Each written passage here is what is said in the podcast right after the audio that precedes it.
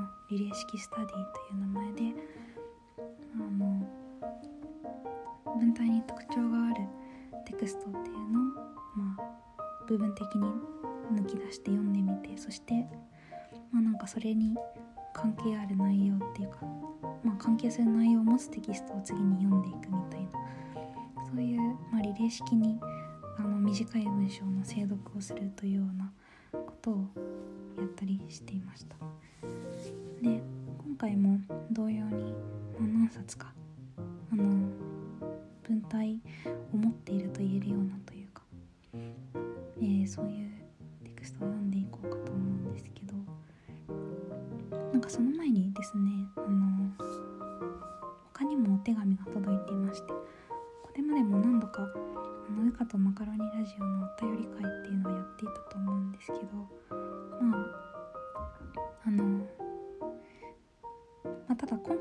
りは番組1本丸々取る感じのお便りではないので、えっと、この番組の冒頭でお便りの内容を読んでそしてその後にあの文体スタディコーナーをやってそれをメインのコーナーにしてそしてあの最後にあのもしかしたらもう質問くださった人しか聞かないかもしれないですけどあの一番最後に、えっと、質問というかお便りに対して答えてみるみたいなんな感じにしようかなという気がしています。でなので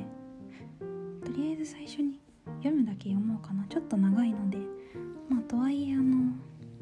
普段も朗読をしていて多分なんか長めの文章を読むっていうのはこのポッドキャストではかなり普通のことだと思うのであの普段朗読をしてるのと同じような感じで読んでみようという気がしています。えっとラジオネームはヘビの名前ゆでさんという方でですね。お便りをいただいたので、えっと読んでみようと思います。ということで読んでみたいと思います。こんばんは。いつもラジオを楽しく聞いております。最近はやっと空気の中の冷たさが本当に少しだけ緩んできて春遠から味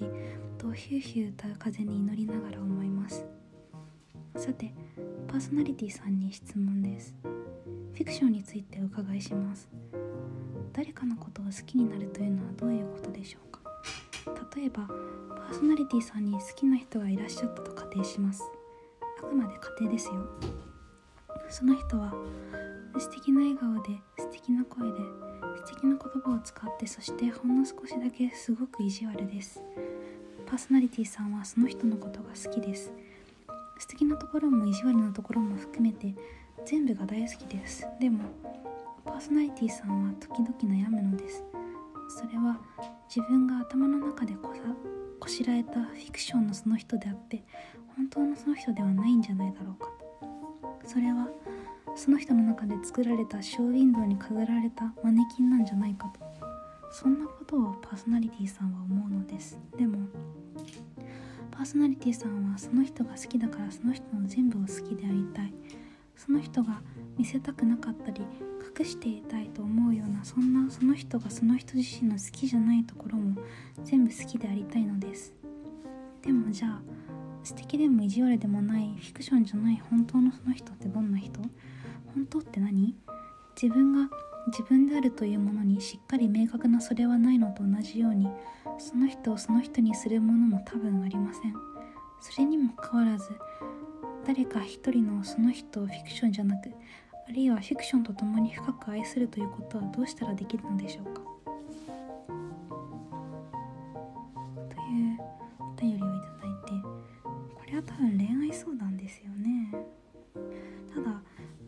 恋愛相談だと思うんだけどあのでもフィクションについてお伺いしますって最初にあのおっしゃっていただいているので多分あの半ば恋愛相談で半ば、まあ、フィクション感の相談という感じな気がするんですよね。でこのお便りは音読していると分かんないんですけどなんか前半の方の最初の方は、まあ、普通にあの漢字とひらがなと、えーと、カタカナが混ざって、まあ、かなり一般的な日本語の書き方で書かれているんですけど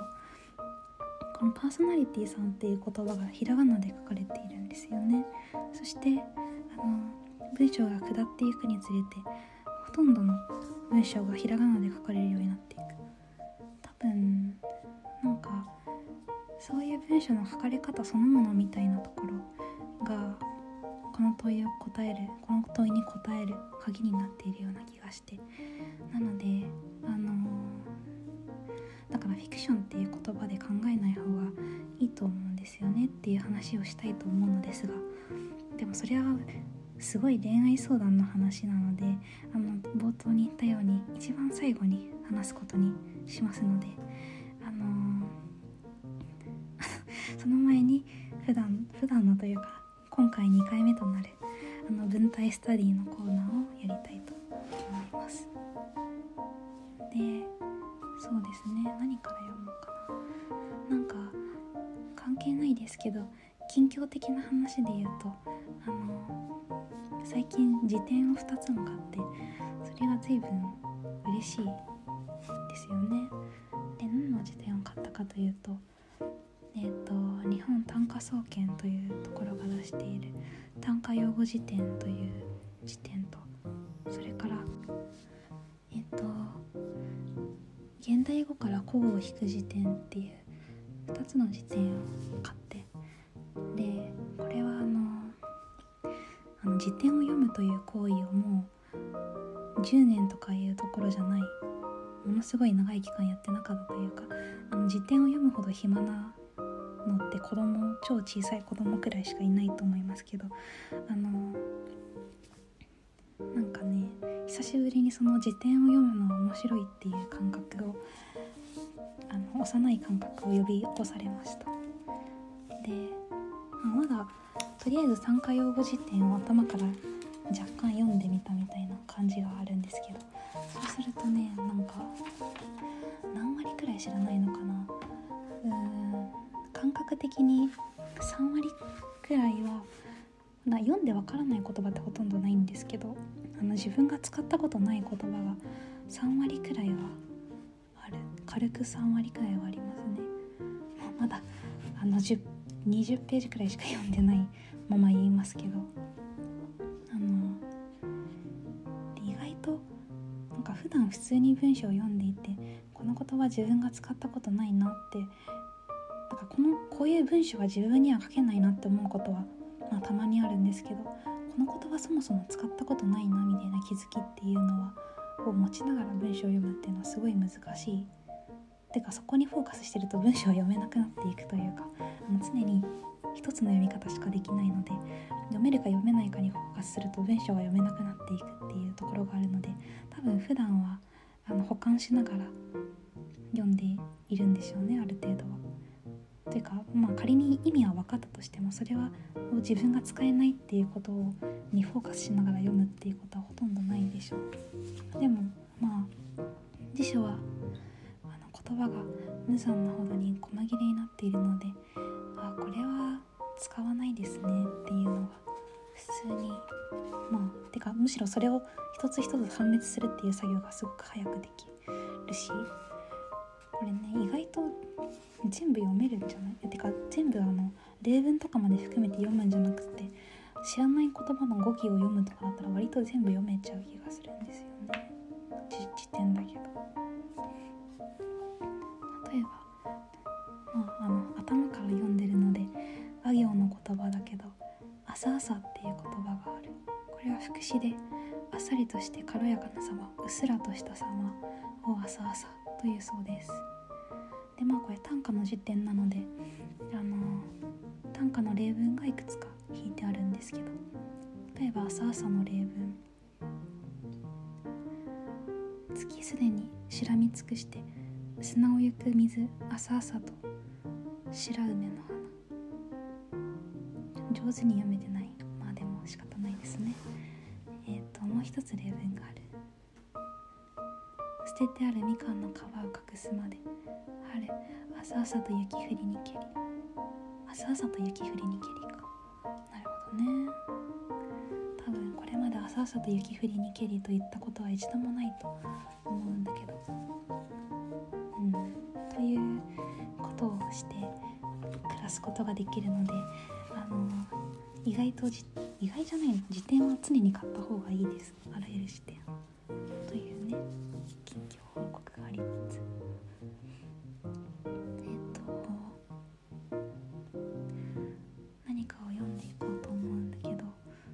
前回は固有名詞の話とかをしましたよね。でも同じ話をするというよりはなんかあれですかね。まずは方言の話とかをしようかな。あの方言で書かれた文章ってありますよね。であの私は多分本当は方言が使えるはずの人なんですけどなぜか全然方言が喋れない問題というのがあって喋れないし喋れない上に書けない。あの本当は広島県のあの東の方に住んでいたことが子供の時に住んでいたのでビンゴ弁が話せるはずなんだけどなんかビンゴ弁が話せないという問題が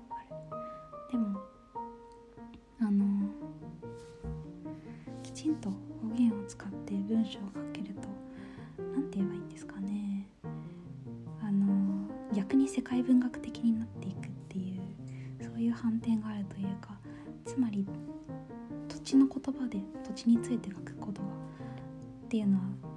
その行為自体が割とグローバルな世界文学の試みであったりするのであのそうなんですよ。だからあのだからマジックリアリズムですよね。あの方言で文章を書くことは多分私はマジックリアリズムとほとんど同じだと理解しているんですけど、まあ、マジックリアリズムも多くの場合語りの話というか喋られている言葉に関する話だし方言も常にそうですよね。まあ、小説のほとんどは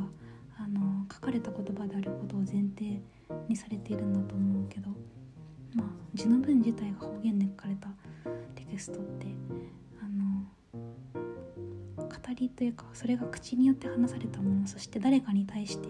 話されていたんだっていうものが前景化するようになっている。で、まあ、それは当然あの方言というのが常に誰かと話す時にしか使われない言葉だからですよね。でまあなんか初めの私が方言を使えない問題に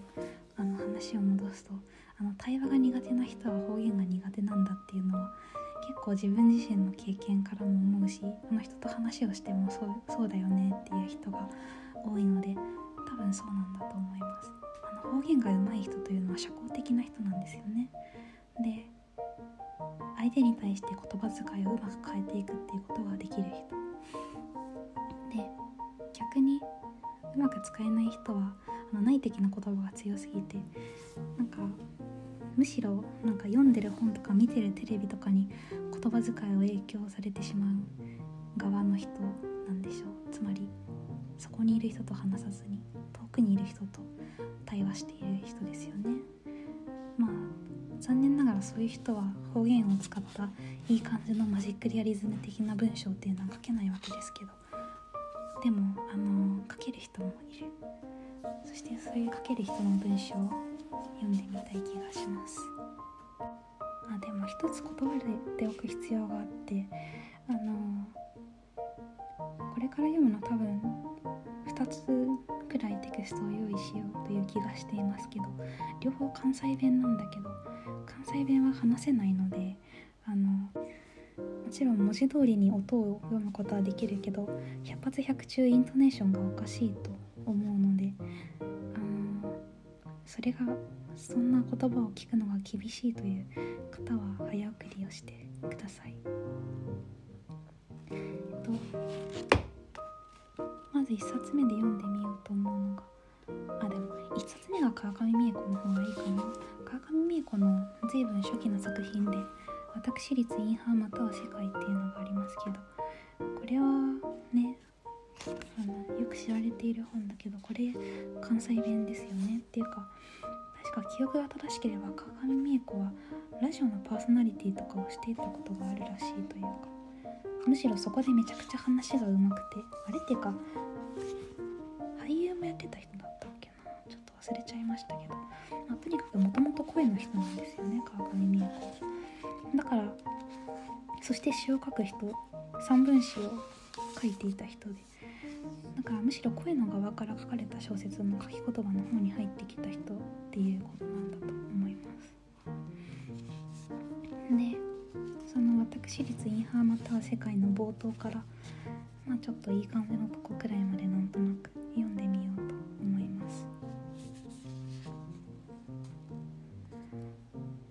歯が生まれつきとても健康であることはとてもよくわかりました。面接はこれくらいになりますが一つ質問していいですか？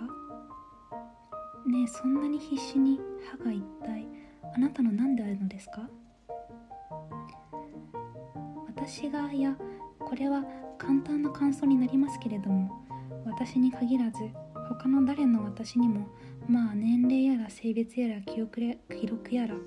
いろいろなもんがひっついてありますわね。ありますね。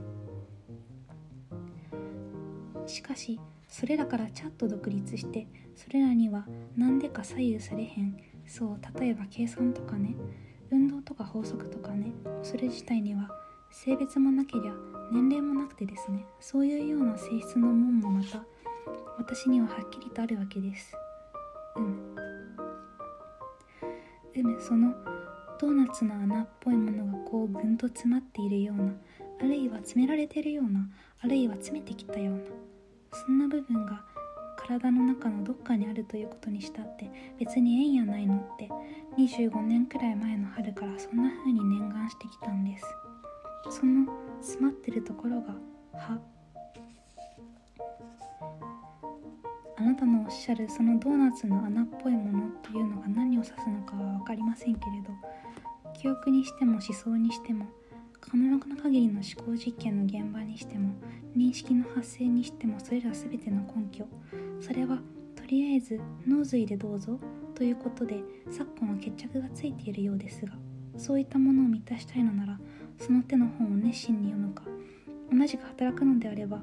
脳外科などがいいのではないかと思うのですが。それが今のところ私には脳はあんまり関係ありませんで何となれば私は奥歯であるとも言えるわけです。なぜなら私は単純に脳にグッとこん。脳にはあんまり魅力がないので脳じゃないとこうしたいのですよ。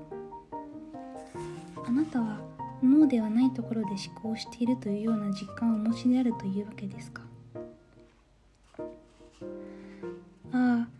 実感の根拠を尋ねられてそこから話のならんということは面倒でそうこうしてる間もやっぱりどうにも私はしんどさを感じつつ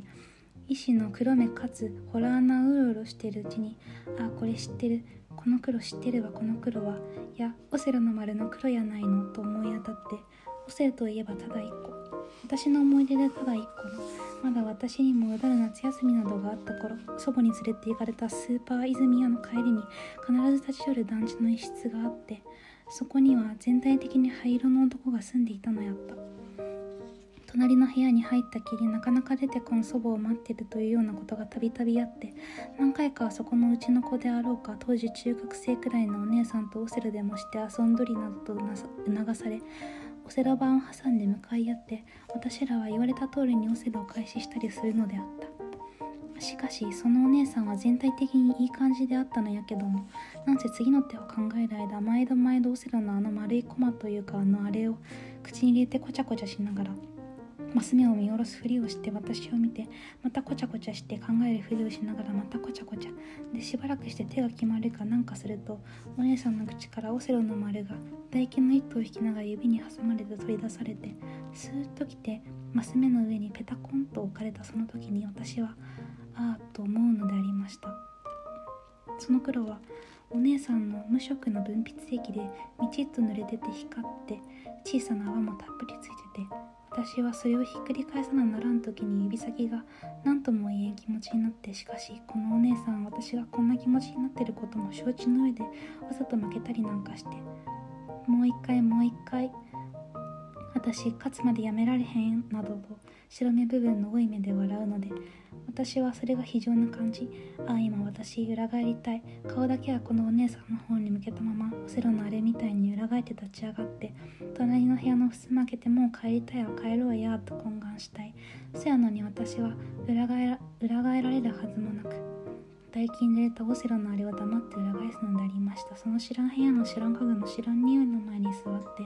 そのお姉さんの液体抜けたオセロのペタコンを私は一種の目に思い出してそれをもう一回ひっくり返す。したら大きな巨大な瞬きでマス目が消えてハッとしてもしかしてこういう話をしたらばその手のことは総じて脳でいいんじゃないのですか？という話になるんやないかと思って私なんていうかうまく話せないとあれやと思い出したので脳やとおっしゃる方用に私無駄のない文章を紙に書いてきましたので今からそれを読み上げます。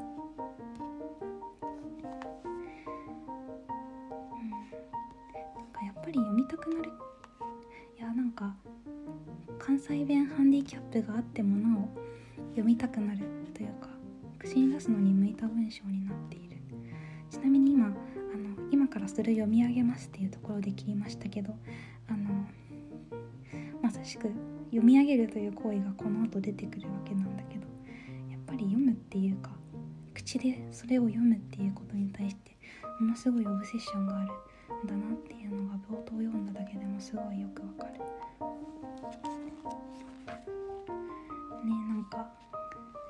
自分は脳ではなくて歯で思考してるって言ってそしてその後にあのオセロのコマを口の中でカチャカチャするお姉さんの話をしてそして今度はそれについて何かを読むみたいなずっと口の話をしてるんですよね。まあ私立インハーまたは世界ってやっているけど。んでみたのがあんまりにも最後まで読んだことあるはずなんだけど読んだのが昔すぎてあの異常さのことは覚えているんだけどどういう異常さだったのかは全然覚えてない。でもなんかストーカーっぽい話だったはずなんだよね。まああのこういう文体がある。まあでもの場合はやっぱりマジックリアリズム的というよりはやっぱり声の上演みたいなところの方にだいぶ比重が強く置かれている感じがしますね。というのもあのー、まあまあ方言を使っているにもかかわらず内容がすごい普遍的なというかユニバーサルな話をしててていうか川上美恵子の本はたくさん翻訳されて海外でも読まれていますけどおそらくあのあ、それこそ村上春樹的なユニバーサリティがあるテクストだからそうなるんでしょうまあねこの私立インハーまたは世界をどうやって訳すのかってあんまり想像もつかないというかあのどこの方言で訳せばいいのかとか国によって全然違うんでしょうけど。そう。だな歯ですよね。あのベレニスですよね江戸川乱歩の。でベレニスもできれば朗読したいと思ったけどなんか本を持ってないかもしれない。なんかね昔ベレニスを全部翻訳したことがあるのでもしかしたらその自分の翻訳したテキストがどっかにあるかもしれないけどでもそんなものを探すのは大変だしそんなものを読んでもっていう気がするので読みませんけどっていうか持ってないというかもしかしたらそんなに有名なテクストじゃないのかもしれないですね。今すごいベレニスですよねみたいな言い方をしたけど。ベレニスは、えっと、あらすじを言うと江戸川乱歩の短編、まあ、短編まあやや長め短編というか日本でいう短編が短いけどまあ普通に言う短編ユニバーサルに言う短編の長さをした小説で。で双子だったかいとこだったか。確かいとこ同士の男性と女性があの暗い館で2人が育ったわけですよね。でそのベレニスというのがその2人のうちの女性の方の名前ですごくあの快活で朗らかな性格の人だったんだけどある時えっ、ー、と何らかの問題があって精神的な病を負ってしまうそれですごく陰鬱なというか、ま、あの蒼白な蒼白になってそして時々転換の発作のようなものを起こしてあの気を失ったりするようになったんですよね。でうん、詳細を忘れてしまったけどで語り手がその男性の方なんだけど男性の方もあの精神的に問題を覚えるようになるんです。で結局オチとしては何が起きるかというとあのその語り手の男性がベレニスの歯のことが忘れられなくなるっていうそういう怪奇的なお話になっていて、まあ、どこで何をしていてもベレニスの歯のことしか考えられない。でそれが、まあ、エロティックでもあるし何らかの編集的なというか対象になってしまう。でそれは全く豊かな妄想とかを生むものではなくてただその物質そのものに傾注させてしまう意識を傾注させてそれ以外の何も広がりも生まないようなそういうオブセッションを、まあ、一緒にずっと暮らして住んできたいとこのベレニスの歯に対して感じてしまうんですよね。である時ベレニスが病の発作で倒れたか何かした時にあのベレニスが死んでしまったと思ってみんなはお葬式をするんだけど多分その後にちょっと確かその辺の語りが結構曖昧にわざとぼかされていてあのあんまり分かりにくくなっているんだけど確かあの主人公が正気を取り戻すとあの手が血だらけになってるそしてあの一番最後の語りの場面で何か箱を机かどっかから落としてカランカランとそれが転がっていてそこからあの血まみれの歯が出てくるんですよね。でそしてその直後にあの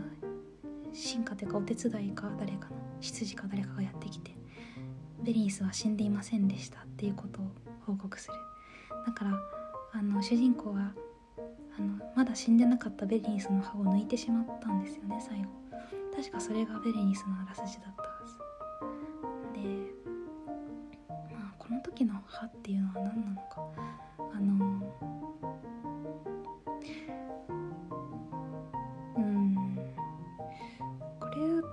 あ足上げじゃないやベレニスの場合は、まあ、明らかに何らかの性的なものとしてあるわけだけど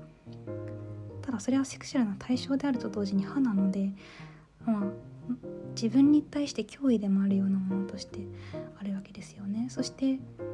それがおそらく言葉と結びついているはずなぜなら口はしゃべる器官であってそう確かベレニスは歌うのがうまかったみたいなことも記憶が正しければあったと思うけどそういう言葉や音を生み出すものとして歯があるんですよね。であのー、多分このこれに関係するのがあの村上春樹のなんだっけあのドライブ・マイ・カーですよ。あのこの間映画化されたドライブ・マイ・カーもそうなんだけどあのあれあれドライブ・マイ・カーじゃないか。ドライブ・マイ・カーに織り込まれてた村上春樹の別の短編があった気がしますけどあのあれ八つ目うなぎの話は出てきますよね。で あの映画を見てわかるのは八つ目うなぎと女性身体っていうのが重ねられているわけです。であので八つ目うなぎはあの口がこうカパッと開いていてそこにあのかなり象徴的に映画でもその姿を映し出されるんだけどなんかすごい怖い歯がいっぱい生えてるの。ままん丸な口であのパカパカ閉じたり開いたりする口ではなくってあの完全にチューブの形になった口に歯がみっしりついてるみたいなそういう感じ。で多分あのベレニスもそのドライブ・マイ・カーンは発想は同じだと思うんだけどあのいわゆるバギナ・デンタータというか歯の生えた膣の発想なんですよね。だからそれはよくしゃべる口そして男性器を引きちぎるかもしれないような脅威があるものとしてえっと多分そういうふうに女性身体を唱えるためのタームとして歯があるしそしてそう考えると川上美恵子がその一人語りの女性の一人語りの文章であの歯について書くっていうのもモチーフの連関的にはすごい納得のいく話だと思う。でちょっとそれだけ言ってると何の話なんだっていう気がしますけど「ドライブ・マイ・カー」ってえっとあの亡くなってしまった妻が一人あののが残した、えっと、テクストっていうのが、まあ、ずっと小説のっていうか映画のキーになっていてでその妻が、まあ、八つ目うなぎの話をするんですよね。まあ、っていうことなんだけど歯ですよ。物語るものとしての歯そして同時に脅威でありしかも女性的な身体と結びついている歯っていうのが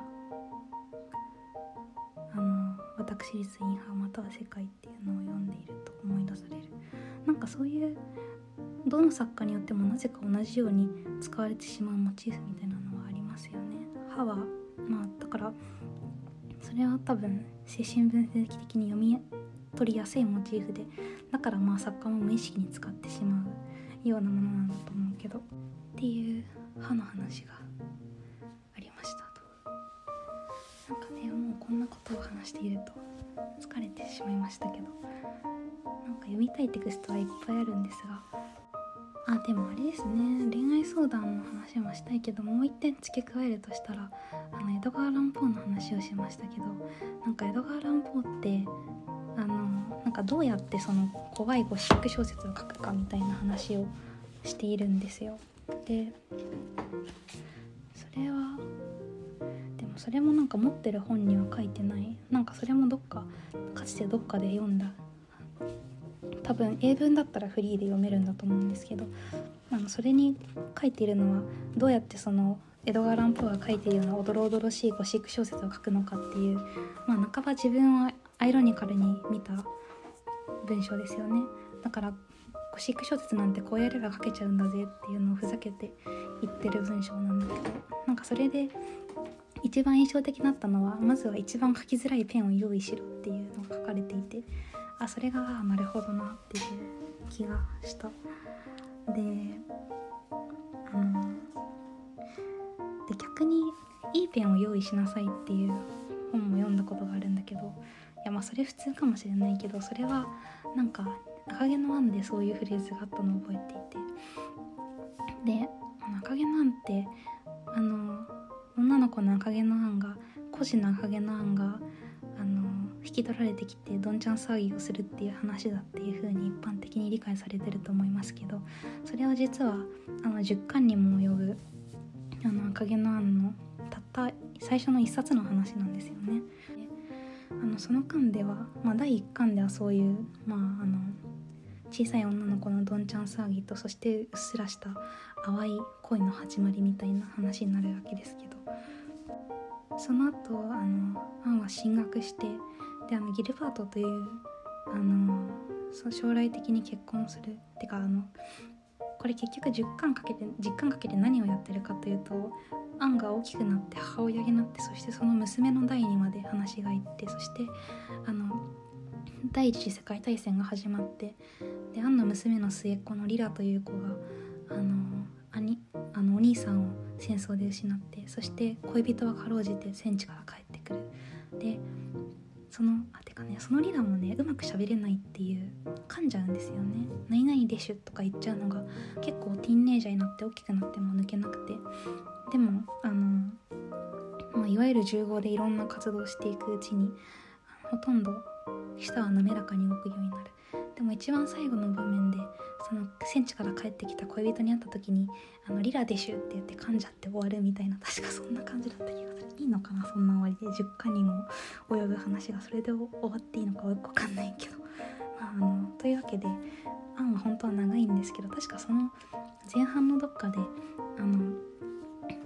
多分婚約時代のアンが恋人のギルバートに手紙を送るというか確か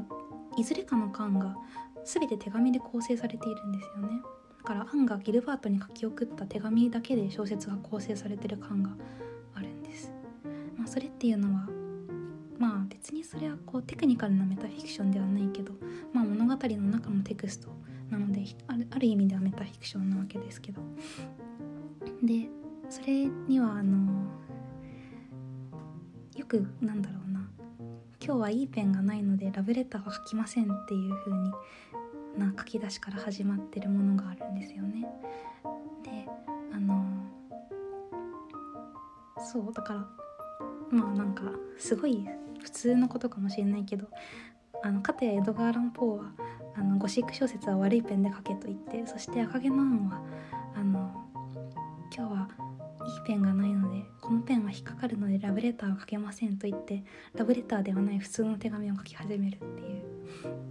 そしてあのしかも赤毛のアンではラブレターが書けたこともどうやらあるらしいんだけどラブレターの部分は全て省かれてるっていう何なんでしょうねその モンゴメリのその辺の采配がちょっと面白いなという気がしますけどあのラブレターが書かれたところにはあのこの日の手紙はなくなっているラブレターが書けたらしいみたいなそういう説明だけあってあの手紙の本部がないんですよね。だからあの語られる言葉が語られている環境に影響するように書かれた言葉はおそらくペンに影響されるんだと思いますけど。だから筆記の道具ですよね。あの筆記の道具はなんか私は潔癖にというかあのスクリーンに何もない状態でテクストだけ出てくるみたいな環境を潔癖に作ってしまうタイプですけど。快適さを追い求めて書いてしまう。まあペンで書くことはあんまりないかな。で多分だから私は常にラブレターを書いてる可能性があるあって。あの逆にポーのようなゴシック小説は書けない可能性があるというかむしろそれを書こうと思ったらもっとものすごい書きづらいあの PC とかで書いた方がいいのかもしれない。あのガラケーで書いたりする人もいますしあの今でも一太郎で書いてますみたいな人も聞いたことあるけどなんかあえて書きにくいメディアで書くことで可能になる文章っていうのはまああるんでしょうね。あんまり書ける気はしないけど。なんか今日は私の喋れない文章と喋れない言葉と書けない言葉の話をしたということになるのかもしれない。ということで えっと恋愛相談ですよ。恋愛相談をしなくっちゃ。の恋愛相談でありそして半ばフィクション感というか結局その突き詰めて言うと冒頭に読んだあのお便りというのはフィクションと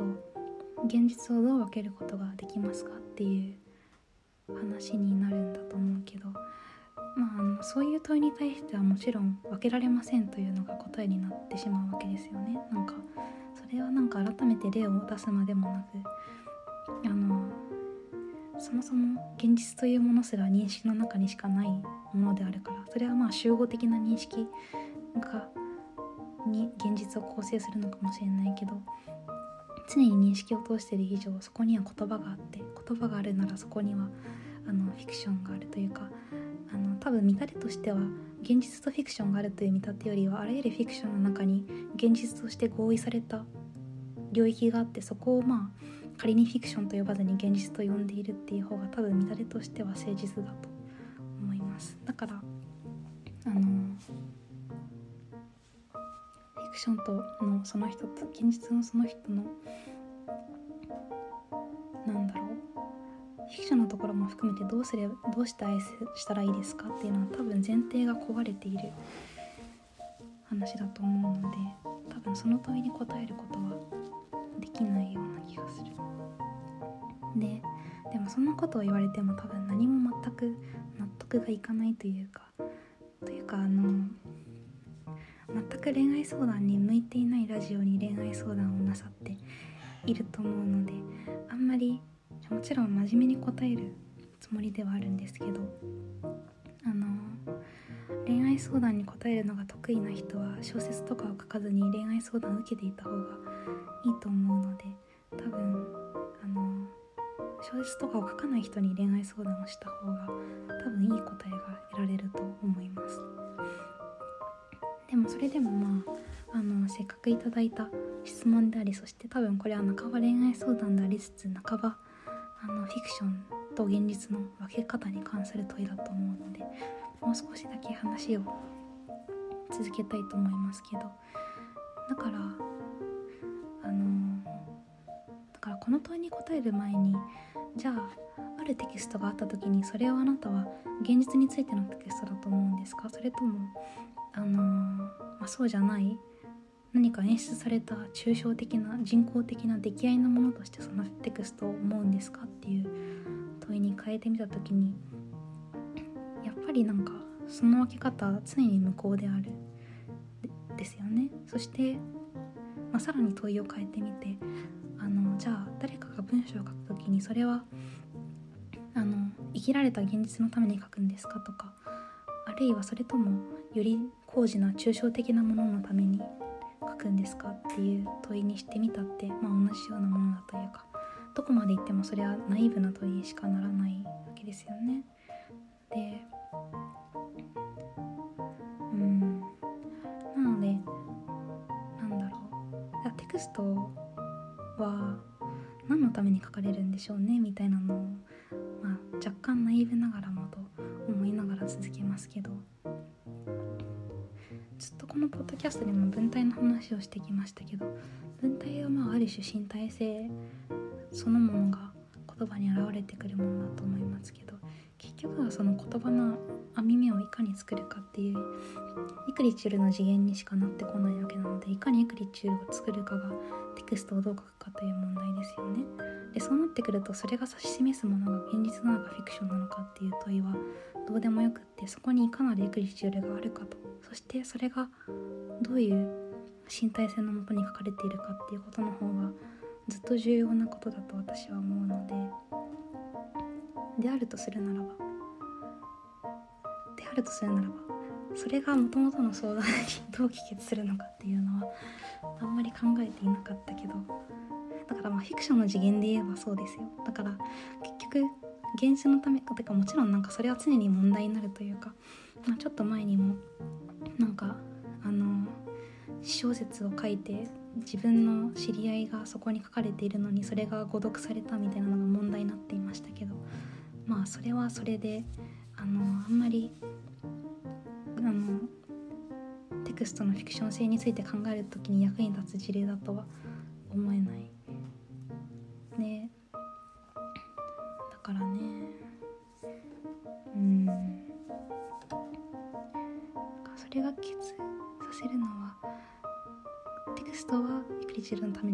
ためなのだとしたらだからあのまあ、パーソナリティさんの好きな人の話をしていましたけど結局そうですね。まあそこに言葉と認識しかないとするならばそれはあなたがどう認識するかの問題だと思うわけです。だからあなたがその人をどう描写するかというのに全てがかかっていると思うのでそしてそれがあなたの生きる身体の認識であり身体の世界だと思うのでだからの人について書いてみればいいんじゃないですかね。書いてみると書かれたものは全部あのあなたの身体を通して書かれた本当のものになるわけだからあのそこによってだけ本当らしさが担保されると思うので、まあ、それは現実かフィクションかという意味の本当ではない、まあ、これはあのあの注文のいい料理店のなんだっけ前書きのところにあのっていう話はなんか前もポッドキャストでしたような気がしますけどこれは本当に私が感じたそのままのことを感じたその通りに本当に書いたのですみたいなことが書いてありますけどでも宮沢賢治の書くことっていうのは一般的に現実と領域あの現実の領域であるとみんなが合意するような世界とはかけ離れていてでもそれはあの宮沢賢治にとっては本当だっていうふうに言われているわけですよね。でそれはあの何て言うんでしょう。それがリアルなのかフィクションなのかっていう意味での本当さを問っているのではなくて なんかすごい当たり前のことを言っていますけどそれが信じるに至る本当のものなのかっていう話をしているのだから。だからそういう意味での本当だけ見ていればいいんじゃないかなというのがとっても真面目かつナイーブな答えですけどあの恋愛相談への答えということになるのでだからなたの言葉によってのみその人をちゃんとあのいい感じにあその人っていうかこの問いのはあなたが誰かを好きなのではなくて私が誰かを好きという前提だと思いますけどまあ私の意見としてはそういうところですね。あのただ最後に申し添えておくとするならばあのこの質問自体はあのどうやってえーと、フィクションも含めてその人のことを好きになったらいいですかっていうあの手段が問われていましたけどあの多分その問いだけを読むとそれが問われてるように見えますけどおそらく文脈から考えるにあののような事態はもう起きていてあのフィクションだと思われるようなことがあるのになぜかあの好きでいるような状態になってしまうっていう事態はもう起きていてそれに対してどういう倫理的な判断を下したらいいでしょうっていうのが多分もともとの質問の問いだったと思うので